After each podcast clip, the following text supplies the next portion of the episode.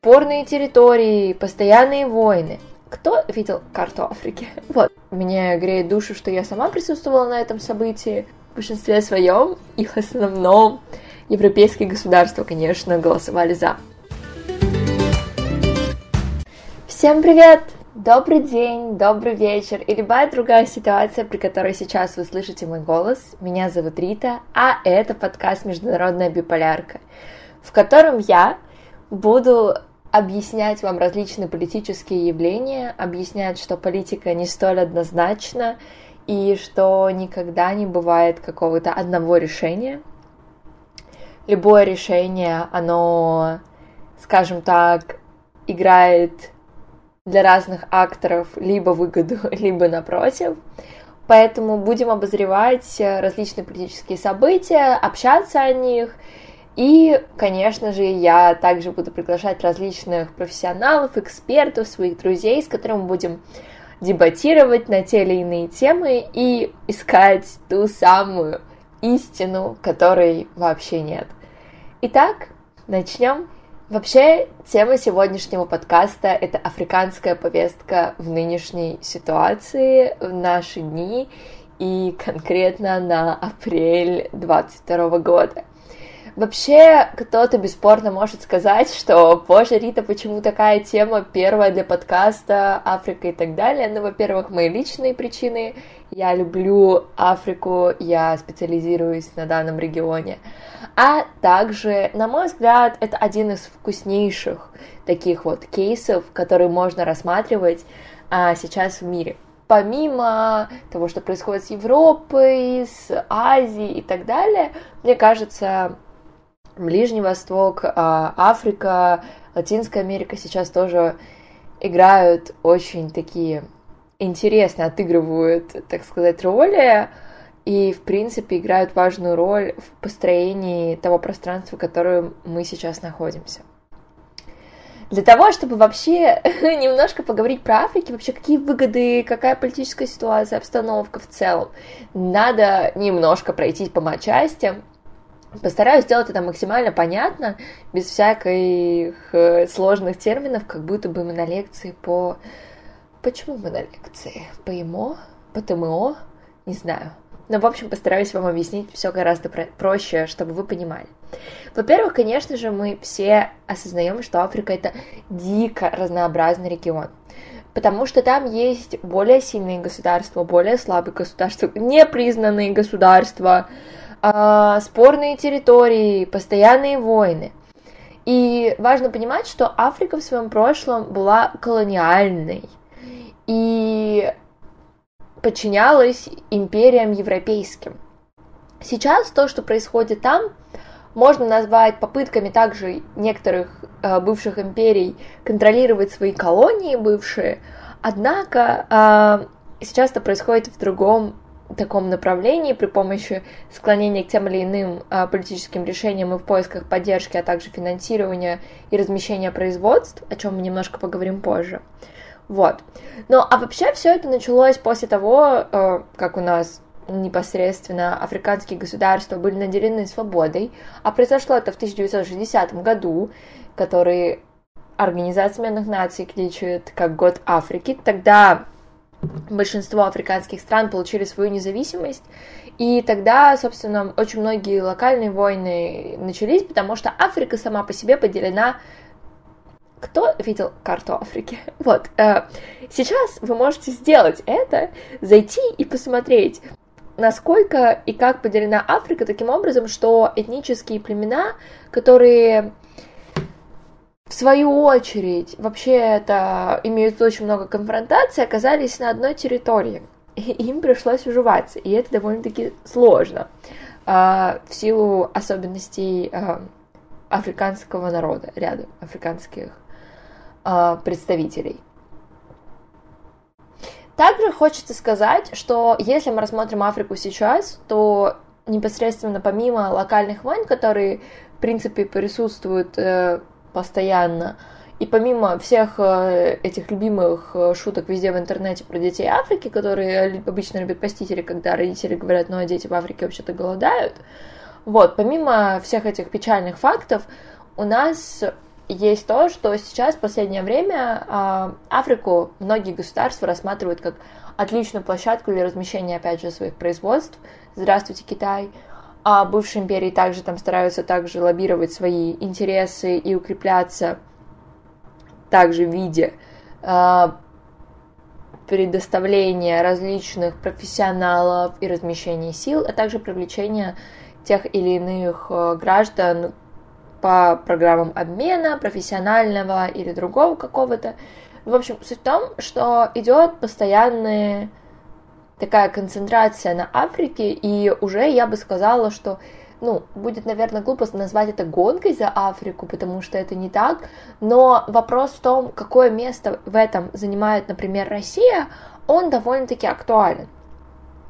И вот мы плавненько перешли к повестке и к теме, которую я бы хотела тоже сегодня безус... безуспешно. ну да, безуспешно это мое второе имя. А, вообще успешно затронуть. Россия и Африка. Вообще, я бы сказала, что российско-африканские отношения а, начались и улучшились, а, да, не начались, это будет некорректно, именно улучшились с 2014 года. Затем в 2019 году был саммит Россия-Африка, и, на мой взгляд, это было такое одно из ключевых событий, где были высказаны различные позиции, обоснованы взгляды. Мне греет душу, что я сама присутствовала на этом событии.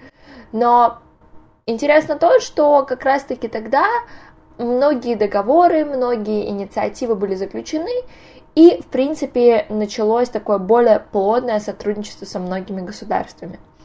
Это не значит, что до этого его не было, это значит, что, как я уже сказала ранее, оно улучшилось.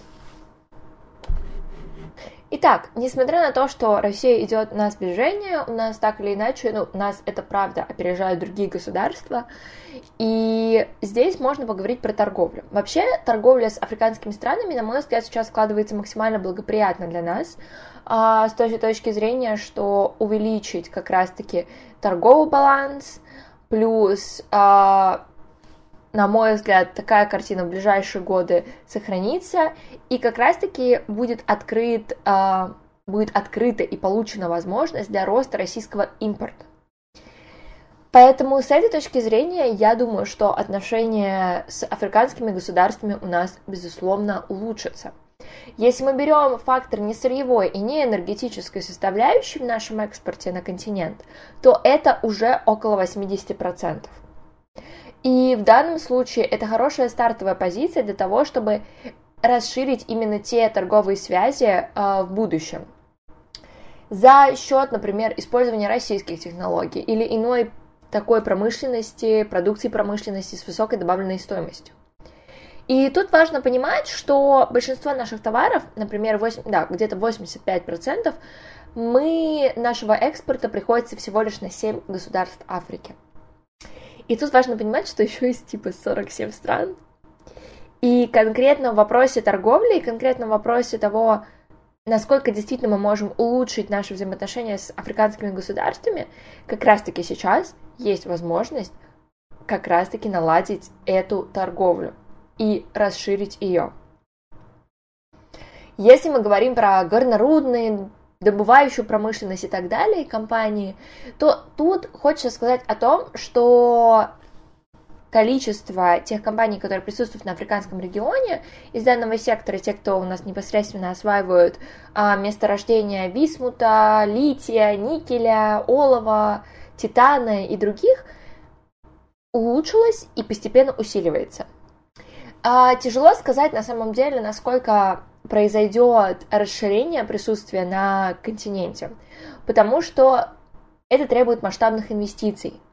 И вот как раз-таки вопрос, насколько сильно, а, например, в то же самое ближайшее время эти инвестиции будут происходить, встает под вопросом. Опять же, в силу проблем с финансированием, в силу проблем с различными переводами, в силу проблем с финансовой логической кооперацией и так далее. Поэтому, несмотря на то, что, казалось бы, мы довольно-таки успешны, опять же, мы видим, что есть эта проблема, которая встает очень-очень актуально. Но, тем не менее, а, как раз-таки тот самый промышленный потенциал, который имеется, а у нас в основном кооперация идет с отдельными наиболее развитыми государствами Африки, например, как Алжир, там ЮАР, Египет, а, Намибия и а, Ботсвана, потенциал, он увеличивается. Тот же самый промышленный э, потенциал. И с этой точки зрения, как раз-таки это тесные взаимоотношения, эти тесные взаимоотношения, они могут способствовать тому, что негативный эффект от тех санкций, которые сейчас были наложены на Россию, он будет снижен что, безусловно, для нас плюс. А, здесь можно говорить о том, что будет, например, идти поставка производимых а, в этих странах различных компонентов и оборудования, а, или же, например, о процессе перепродажи такой аналогичной продукции, которая, например, произведена в третьих странах и доработана в одном из э, континентов, и затем уже не, э, в одном из стран, в одной из стран, вернее, и затем уже непосредственно э, взаимодействует с российским рынком. Вообще, надо понимать, что если мы поговорим про беспокойство на рынке, мы не можем отрицать, что в Африке уже начался такой продовольственный кризис, опять же, тоже инфляция, очень сильно это отражается на африканских государств в силу того, что высокий процент и неравенства, и вообще экономической нестабильности, да, той или иной. И понимается и осознается, например, то, что те же, та же поставка пшеницы, подсолнечного масла, а, другого сельскохозяйственного экспорта а, будет затруднена и вообще африканские страны от этого, безусловно, очень сильно будут страдать, потому что, например, тот же Египет остается под ударом. Они экспортировали 14-15% украинского зерна, а на 2020 год, да, э, Тунис 32%, Марокко 12% и у нас еще есть Ливия. И здесь можно сказать о том, что, конечно, в долгосрочной перспективе есть те, кто выиграют от этого, есть те, кто, наоборот, поднимут свой внутренний рынок, улучшат его и разовьют, но в краткосрочной перспективе этот эффект виден сразу. Это континент, который импортирует две трети потребляемого зерна. Поэтому, очевидно, эффект уже чувствуется сейчас. И очень сильно. Например, а, если брать из каких-то конкретных кейсов, то здесь можно говорить про Египет, потому что там уже а, бизнесмены начинали нервничать, и как раз-таки власти готовились а, непосредственно к отмене продовольственных субсидий. С другой стороны, перед непосредственно африканскими производителями открываются новые перспективы. И здесь хочется отметить как раз-таки добычу газа. А, и у нас есть крупнейшие игроки на африканском континенте. Это Алжир, например, а Нигерия также. А, и вообще, с этой точки зрения, Алжир добывал в 2020 году 80 где-то 1 миллиард кубометров газа.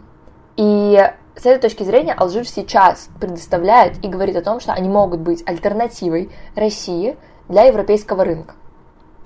Затем, помимо Алжира, у нас также есть Ангола. А, она также увеличивает свой экспорт. И, и та же самая Нигерия, например, высказалась о том, что они готовы непосредственно поставлять э, газ и быть, так сказать, той самой точкой, которая поможет выровнять ситуацию, и прогнозируется, что спрос будет на 10-15% выше. Но вопрос в том, что сможет ли Нигерия его, ну, сможет ли Нигерия нарастить добычу газа? Потому что у нее э, у государства недостаточно сейчас мощностей, и это может стать очень большой проблемой, когда государство вроде как готово быть той самой заменой. Но опять же, чтобы это сделать, это логистические пути и другие вещи, которые, в принципе, осложняют именно все вот эти вот процессы перехода на других игроков. И непосредственно сама ситуация внутри государства.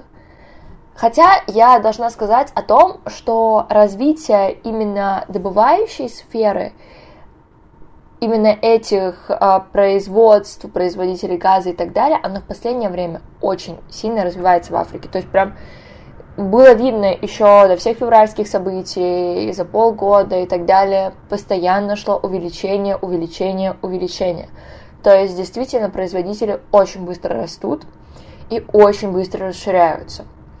Это большой плюс для данного континента, для государств отдельных, разумеется, которые этим занимаются, потому что непосредственно, ну и потребление в самой Африке тоже необходимо обеспечивать, да, людей необходимо обеспечивать.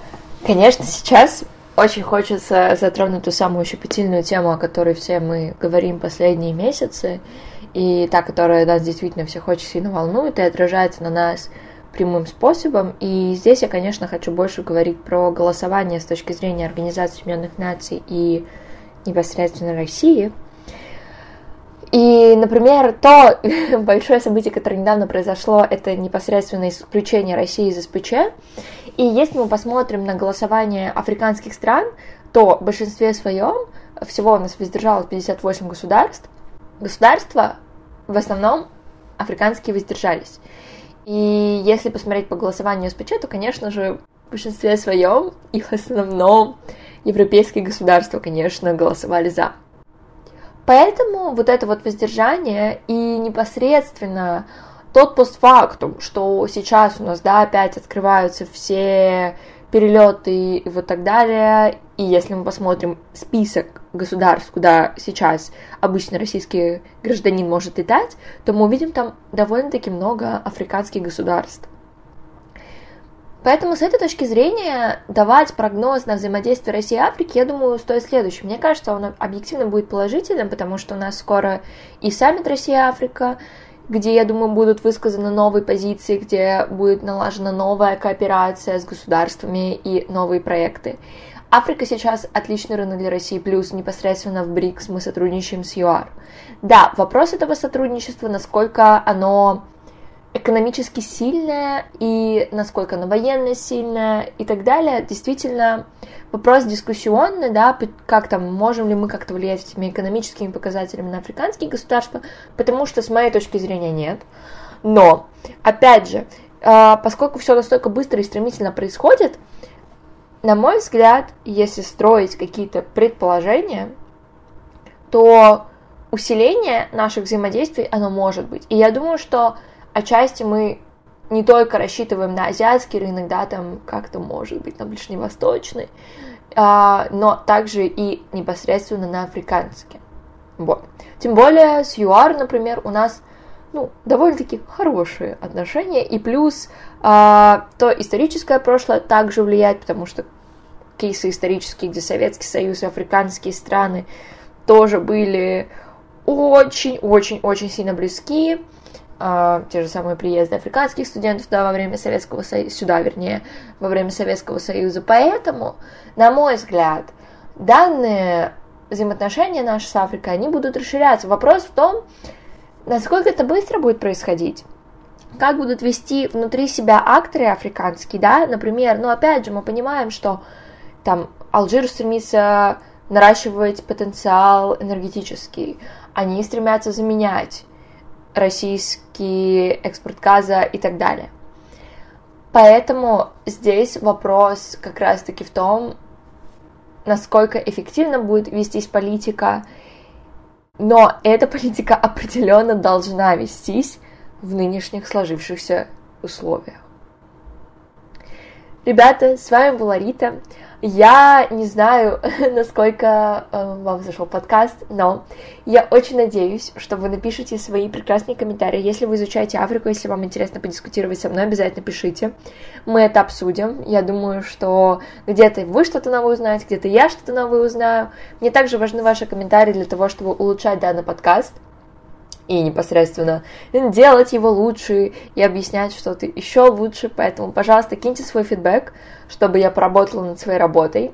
Я это люблю делать. Вот. Поэтому всем спасибо за прослушивание. Всем хорошего дня, вечера. Вообще, всех прекрасных дел. С вами была Рита. Это был подкаст «Международная биполярка». Так что до новых встреч. Пока.